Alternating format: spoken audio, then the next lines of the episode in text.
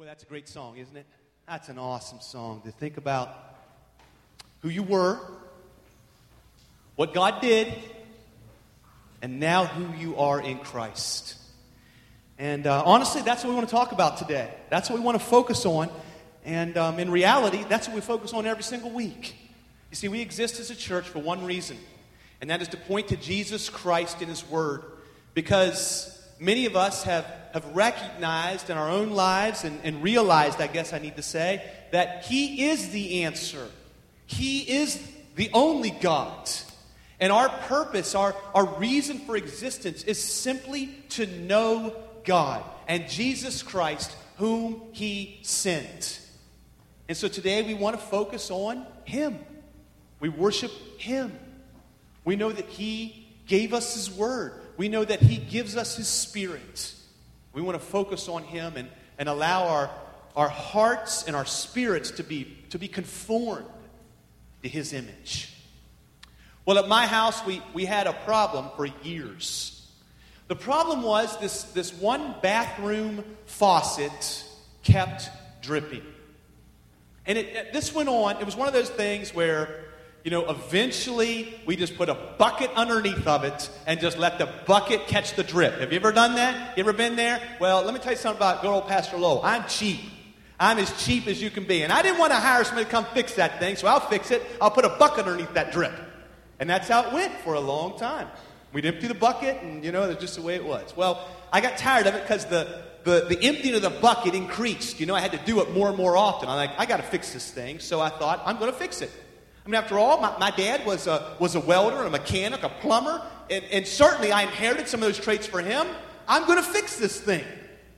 So one day I, I went downstairs and I got the toolbox that my father had given me, filled with the tools that he provided me with, and I went up into the bathroom and I decided I'm going to fix that. So, for those in the room who know anything about plumbing, you're probably going to start shaking your head, okay? But I didn't know what to do, so I just started taking things apart, okay? I knew to turn the water off, okay? I turned the water off, but I just started taking things apart. You know, I'm like taking the nozzle off the shower, and I'm, I'm taking the nozzle off the bath faucet, and, you know, the drain, and I still couldn't figure out what the leak was. I don't really know what I was going to do once I found it, but I'm looking for the leak. And, and finally, I, you know that thing you turn to make the water come on? I don't know what it's called. Um, but anyway, I took that thing apart. Okay, I'm like, yeah, I'll just rip all this apart. And, and now I've got these three holes in my bathtub. Okay, and I'm trying to figure out how to fix it. And, and the problem was, see, the hole was too small for the tools. So I'm like trying to like, you know, get in there and take these you know, these nuts off. I'm going to fix this thing somehow. And I'm working and working and working. And, well, to make a long story short, I finally did what I should have done in the first place. I called my dad and said, Hey, how do I fix this thing? And I tell him what's going on. He's like, Something's wrong. Something's wrong. Try this. So I try that and I call him back and try this. And, you know, no, it's not that. And back and forth we went. Finally, he said, You need to just break down and call a plumber. So that's what I did. I got in the yellow pages. I called somebody. Could have called one of you, I know, but I didn't want you to invite my house and see what I'd done. So I didn't call you. I called a stranger. And then the stranger comes to my house, right? And he's you know crawling around all this stuff, and he's working on. And now he's up into the bathroom. He's got a flashlight shining in this hole that I've been poking around with all kinds of tools. He says, "Who's your plumber?" Well, you. Well, I didn't do this. I said, "Yeah, I know." He works in the morning. What's the name of your plumber? I'm like, it's, it's you. Somebody else has been working in here. I didn't say anything, you know. So he's still working away. Finally, puts his tool in and says, I need to know who's been in here working. And I said, Well, actually, it was me. Now, I talked to him all day, at least for the hour that he would charge me for that he was there. Okay, we've been talking about life and all this kind of stuff. And by then, I'd let him know I was a pastor, you know, and had four kids, and, you know, lived in Martinsburg since such such a date and all that kind of stuff. So finally, when I told him the truth, that it was me that was in there digging around and wrenching around and poking around, I remember he said this. He says, he stops, he looks up at me, you know, kind of wipes a little sweat off his brow, and says, Pastor, how about next time? You worry about writing your sermon and let me do the plumbing. said, right, I, I get the message. I get the message. Sometimes you got to call a professional. Am I right? Sometimes you just got to do it. For Brock, it's a mechanic, and hey, it is for me too. You know, for so and so is a plumber, hey, it is for me too. For some of us, it's a carpenter, yeah, me too. Okay? Let's just call a professional. That's what we need to do. And here's my point today that I want to make to you guys. And if it helps you to fill in blanks, you can. I want you to know something today. Our sin, the sin that's in our life, it's really that bad. It's really that bad. The sin that is in our life is really that bad. I also want you to know that God is really that good. He's really that good. He's as good as I'm going to share with you today, and better. Our sin is that bad. Our God is that good. And the grace that you just sang about is that amazing. That's my whole point today. I want us to understand. Our sin problem was so great. The problem of sin in our lives. Not only the sin that you commit, but the sinner that you are. Not only the words that express sin and the actions that you do that show your sin, but the very sin nature that you were born with. It is so bad for all of us that we needed the only one who could address it, and that was God. Sometimes it just gets to the place where you need to call professional. Well, we're going to see in Isaiah chapter 53 today. If you have your Bible, you ought to turn there. We're going to see that things are so bad that the only one who could offer a solution is God Himself. Sin is so bad, God is so good, grace is so amazing that the only hope that there was for the universe was for God Himself to come and take care of our sin problem. I want to talk about that today. I want to focus on that from Isaiah chapter 53. Now, you need to know a couple things about this. Turn in the middle of your Bible to Isaiah chapter 53. Isaiah chapter 53 was written literally 750 years, not ago, 750 years before Jesus was even on the earth. You see, the Lord Jesus Christ was on the earth. You can think of it as year zero if that helps you, okay? That's when Jesus was on the earth. He was on the earth for 30 years and died, and then was buried, and then was resurrected and ascended when he then is at the right hand of the Father today. But 750 years before that, God was reaching out to his people. God was calling to his people and inviting people to himself. And even before that, God was in the practice of inviting sinners like us. People have had the same problem as you and me since the beginning of time. And God has been calling people to himself since the beginning of time. But what we have before us in Isaiah chapter 53 is the words of the prophet Isaiah speaking on behalf of God 750 years before Jesus would ever come to earth, calling people to the Lord and demonstrating the only hope that we had was for God to come and deal with our sin problem. I want to read Isaiah chapter 53. I want to jump in here at verse number 3. If you have your Bible, follow along. If you don't have your Bible, listen carefully to these words written about Jesus seven centuries before he ever came to earth. Seven centuries. And hear God speak through the prophet about what Jesus did to conquer sin and what you and I need to respond to today. This message, 2,750 years old, still affects us today. Hear it. Verse 3. He, and he is identified in chapter 52, verse 13, the servant of God. He was despised and rejected by men a man of sorrows and acquainted with grief. And as one from whom men hide their faces, he was despised, and we esteemed him not. Let me just mention here when he says we, he's speaking specifically of the Jewish people who Isaiah brought this message to. But I would challenge you that that, that pronoun has a wider meaning. It's all of us before we came to Christ. It's you today, if you're not in Jesus, if you are not forgiven of your sins because of the death, burial, and resurrection of Christ, that we is you. We esteemed him not.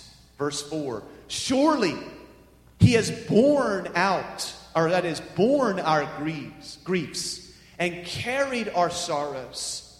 Yet we esteemed him stricken, smitten by God, and afflicted. But, verse 5, he was pierced for our transgressions, he was crushed for our iniquities. Upon him was the chastisement that brought us peace. And with his wounds, we are healed. Now, all we, like sheep, have gone astray. We, we have turned everyone to his own way. And the Lord has laid on him the iniquity of us all. He was oppressed and he was afflicted, yet he opened not his mouth. Like a lamb that is led to the slaughter, and like a sheep that before it shears is silent, so he opened not his mouth. By oppression and judgment he was taken away. And as for his generation, who considered he was cut off out of the land of the living, stricken for the transgression of my people? And they made his grave with the wicked and with the rich man in his death, although he had done no violence, and there was no deceit in his mouth.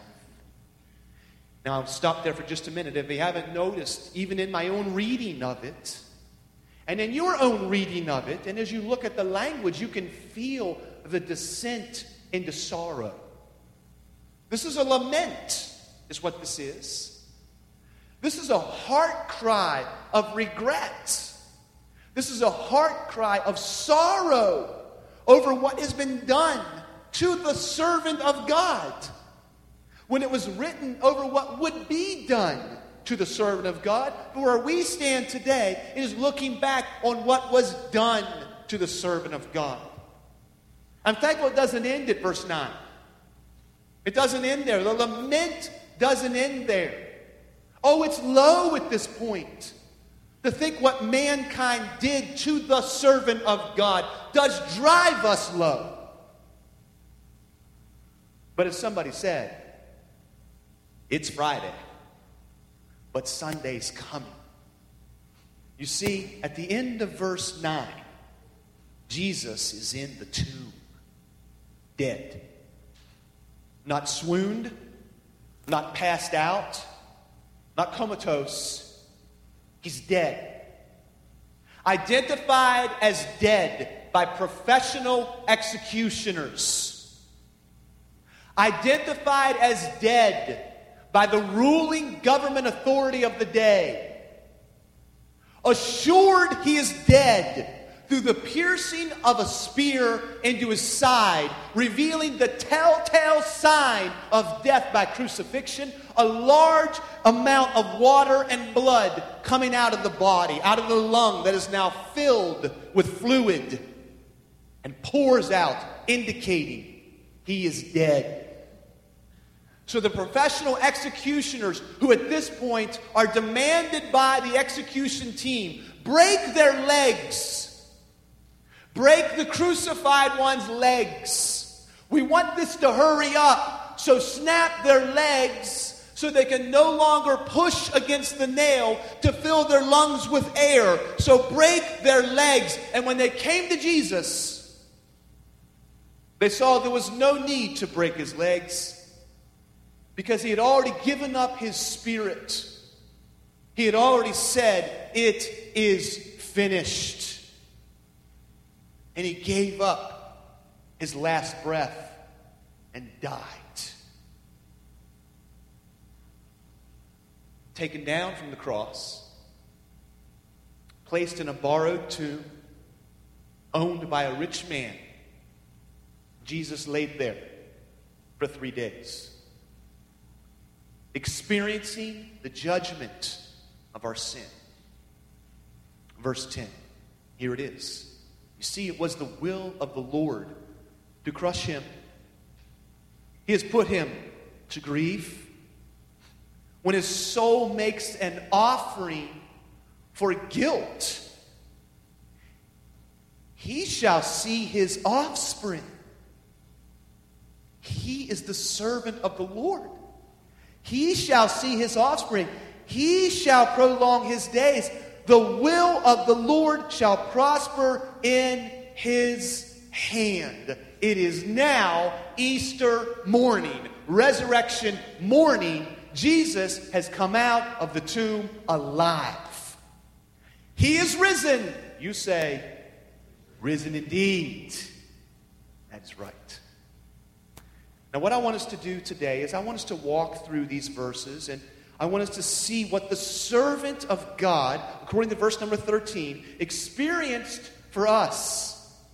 Now, granted, many of us, we already know much of this, but we want to point to Jesus and what he experienced for the sin of the world is, is described here in Isaiah 53. And I want to walk through these things slowly at first, slowly to see what, how God demonstrated his love to us.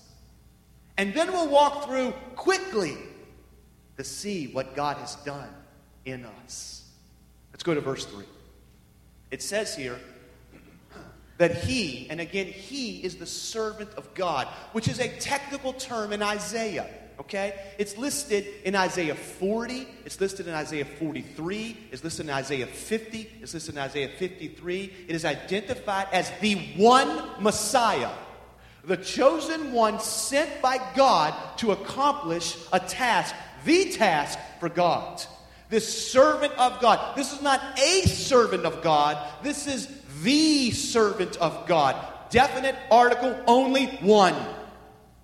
There's only one way to God the man, Christ Jesus. And now we're going to see what he did to, to redeem us. Thanks for singing that song. To redeem us, this is what he did. First of all, he was rejected. Notice it says in verse 3 he was despised and he was rejected by men. He was a man of sorrows and acquainted with grief. And as one from whom men hide their faces, he was despised what the Lord is telling us through the prophet Isaiah is this that Jesus came to his own, and his own received him not. Jesus came as a Jewish man, sent to first reach out to the Jewish people and say, Hey, I'm the one. I'm the one Isaiah told you about. I'm here. I'm the Messiah. He came to his own. And what this tells us is, if you would have met him, there was nothing really spectacular about him. You would not have been like, oh, wow, that's a real guy that I want to follow. It wasn't that way at all. He was just a common man. He looked like a common man. And the men who were forced to make a decision about him, when they looked at this common man who looked just like everybody else and heard the words from his mouth when he said, I and the Father am one. When he said, I am the light of the world. When he said, I am the good shepherd. When he said, I am the way, the truth, and the life. Those who heard and saw who he was rejected him and despised him. And they crucified him because of their rejection of his message. That's why they crucified him. They crucified him because he claimed to be God. Never let anyone tell you Jesus didn't make that claim. That's the very reason they killed him. He was rejected. Rejected. I want to say this. There is a sense, and this is true of every one of these points today. There is a very strong sense that every time you and I sin, we are rejecting God. We need to recognize that we need to see ourselves in this passage. I remind you of, of King David, the king of Israel, the man after God's heart, who ruled over the nation of Israel as a powerful king. And one day decided he saw the woman and he wanted her as his own. And so he sought out who is this woman that I see on this building, see on this roof? And he told him who she was, and he called to her and brought her to himself. She was another man's wife, but he had her that night as his own. Arranged for the murder of her husband, and later married that woman. They conceived a child, and David thought they had a happy family. Until one day, prophet of God, a person speaking on behalf of God, came to David and confronted David about this sin. I want you to hear what he said. This prophet speaking to David about the sin, about his own personal sin that nobody else knew about but David and Bathsheba and maybe a, maybe a guard, but that's it. But listen to what God has to say to the individual sinner. He said, David, the sword now will never depart from your house. Because, God said, you have despised me. Every time we sin, we are despising not your wife, not just your husband, not just your children, not just your parents, not your boss, not the policeman. Every time we sin, we are despising our Creator. That's why they nailed him to a cross. Go back to Isaiah 53. It says in verse number 4 Surely he has borne our griefs and carried our sorrows. Now, these words are not, not speaking of you being sad because, you know, you lost your favorite toy or because you lost your favorite job or because you lost your spouse. That's not what these griefs are. These griefs are speaking of the grief of sin. When we sin, we bring upon ourselves sorrow and grief, and you know it well, and so do I, first hand experience. So, Jesus here, he's not bearing the griefs of your sadness over a sad book or a sad movie, he's bearing the grief of sin. He's called a man of sorrows in verse 3 because he is bringing on himself the very consequences and brokenness of sin. Listen to this truth. There is always consequence for sin, and that consequence always includes grief, and Jesus took it. Jesus took the grief of our sin. He carried, verse 4, our sorrows, yet we esteemed him stricken, smitten by God. The word here for what Isaiah is describing is the Messiah, the Son of God, is cursed. Cursed. Let me tell you about what those who crucified Jesus thought. It says here that he was, they esteemed him stricken, they esteemed him smitten by God, they esteemed him afflicted. You know what this means? When those who crucified Jesus, when the Jewish authorities who called for it, when the Roman authorities who oversaw it, when the soldiers who did it, when the mob cheered it on, they believed they were doing the very work of God. They believed as they crucified Christ that he was cursed of God. They considered him smitten. You know what the word smitten means? Smitten means to be beat down. It means to be hit until you fall on the ground. Punch somebody in the face, they fall to the ground, they're smitten. That's what this word means.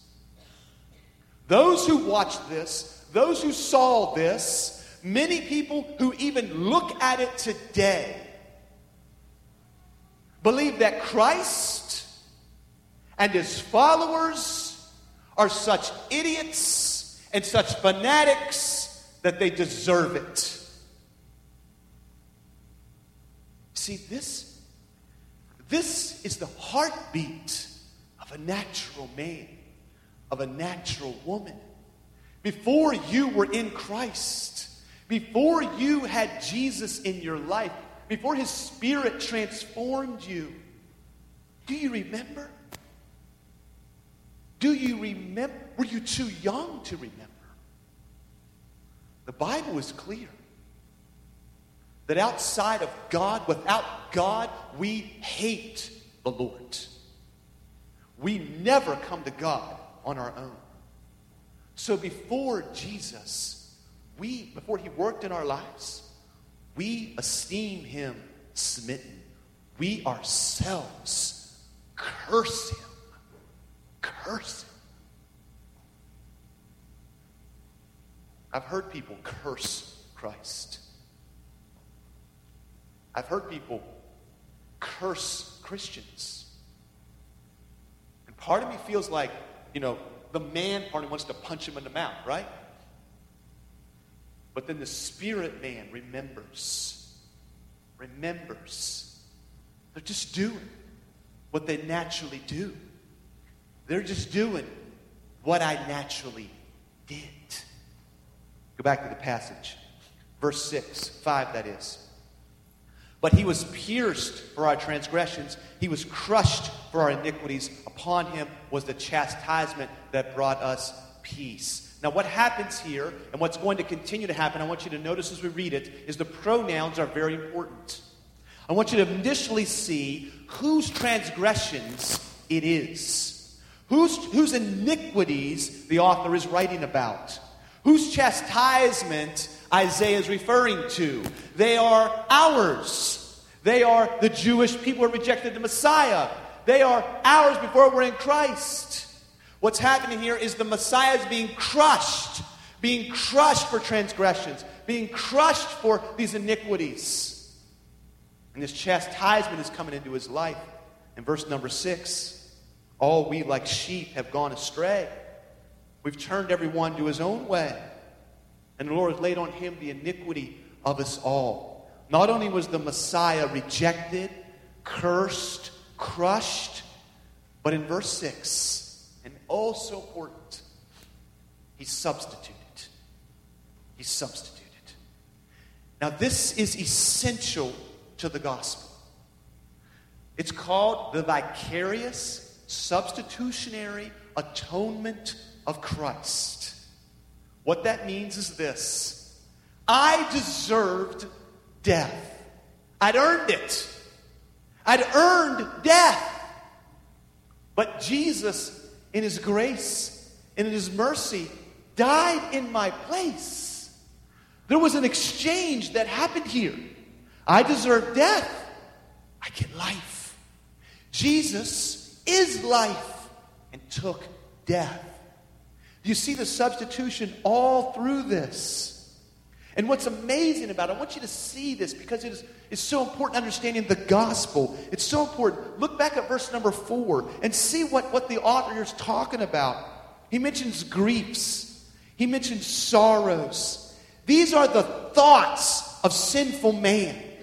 These are the thoughts of sinful man. Jesus was substituted for my very thoughts for my thoughts that drove me to grief and, and drove me to sorrow, my thoughts, Jesus died for.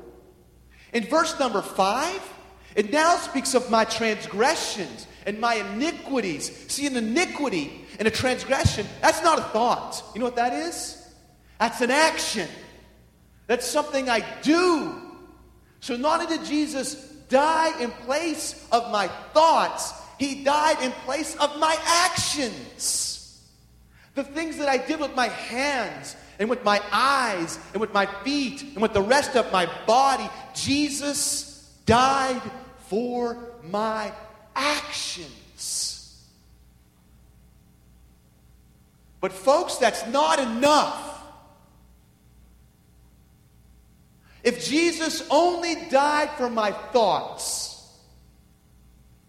and if he only died for my actions, then everything I did after I put my trust in Jesus would damn me to hell. But that's not the only thing he died for. Verse number six. All we like sheep have gone astray. Jesus died for my thoughts. He died for my actions. He died for my very nature. Verse number six is now speaking of my very nature. I don't care how good you think, I don't care how good you act. Your nature outside of Christ is like a sheep, and I saw that firsthand today. Sheep run out of control, man. Ripping through the woods, damaging themselves and everything in their way. And we couldn't catch that thing. There were four grown men running through the woods trying to catch that thing. It took a man and eight boys to catch a sheep. Four grown men couldn't do it. It's amazing. It's amazing the model, the, the created being that a sheep is to show us what our nature is. Sheep is an amazing creature. It cannot defend itself, it cannot provide for itself, it cannot fix itself, it can't find its own water. I'm told that if a sheep falls down on a dewy morning, and its wool fills up with the dew of the morning and, and weighs itself down, it cannot turn itself over. It'll lay there on its back and die. All we are like sheep. And Jesus died to fix our very nature. That's why we can say that Jesus died for the good, for the bad because there is no good. We all have a nature that opposes him. He substituted for us. Listen to 2 Corinthians chapter 5, verse 21. For our sake he made him to be sin who knew no sin, so that in him we might become the righteousness of God. The substitutionary atonement of Jesus Christ. Let's continue on. Look at what Jesus did. Verse 7. I love this. Verse 7 says, He was oppressed, He was afflicted, yet He opened not His mouth. Like a lamb that is led to the slaughter, like a sheep that before it shears is silent, so He opened not His mouth. Jesus, God, the Word of God, the one person who spoke and all of creation existed, the one who spoke into my dead heart and called me to life, is silenced. He is silenced now. When else has God ever been silenced? When has God ever been silenced before man? Why is Jesus silenced here? Why is he saying nothing? Why does he not speak? Why is he like a sheep, silent before its shears as they nail him to the cross? Why is he silent? The old song said it well, quoting from Scripture. He could have called 10,000 angels, but he didn't. He stayed there and died for me silently, hanging on the cross. Why? Why? Why? Let me blow your mind with why. He hung there silently dying in our place because in his justice, it was just. It was right. It was right that Jesus died for you and for me because God loved us so much. He loved you so much. And he, living for his own glory so much that the only hope, the only hope for man was for God to die. Jesus made no defense for himself because he went there willingly. He went there for us. He went there on our behalf. And so Romans 3 says that he was just in being the justifier. What that means is he knew his death was righteous because it was the only way that we could be made righteous. There was no other choice. At this point, sorry, I know this is taking this illustration to its extreme, but at this point, you had to call a professional. No lamb would do. No sacrifice would do. No, the blood of bulls would no longer work. It never did. It always looked forward to this moment on the cross. Silenced. Verse 8 By oppression and judgment, he was taken away. As for his generation, who considered him that he was cut off from the land of the living, he has been murdered, killed. Listen to the words of Jesus in John chapter 10. This is about one year before he goes to the cross. He says, Just as the Father knows me, and I know the Father, I lay down my life for the sheep. Verse 9 And they made his grave with the wicked and with the rich man in his death, although he had done no violence and there was no deceit in his mouth, they buried him. Listen to Matthew's account of the burial. Matthew chapter 27, verse 62 to 66. Matthew records what happened. The next day, that is, after the day of preparation, the chief priests and the Pharisees gathered before Pilate, the Roman governor, the one who allowed them to crucify Jesus.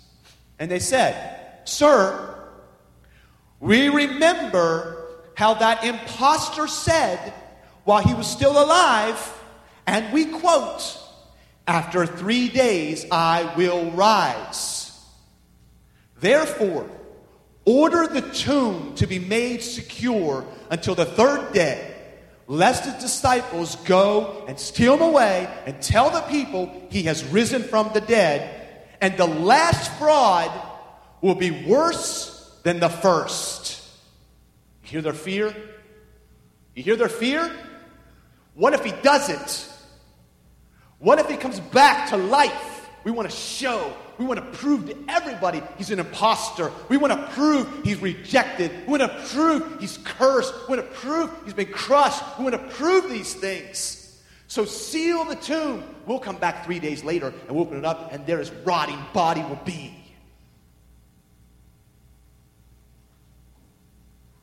They didn't get there in time.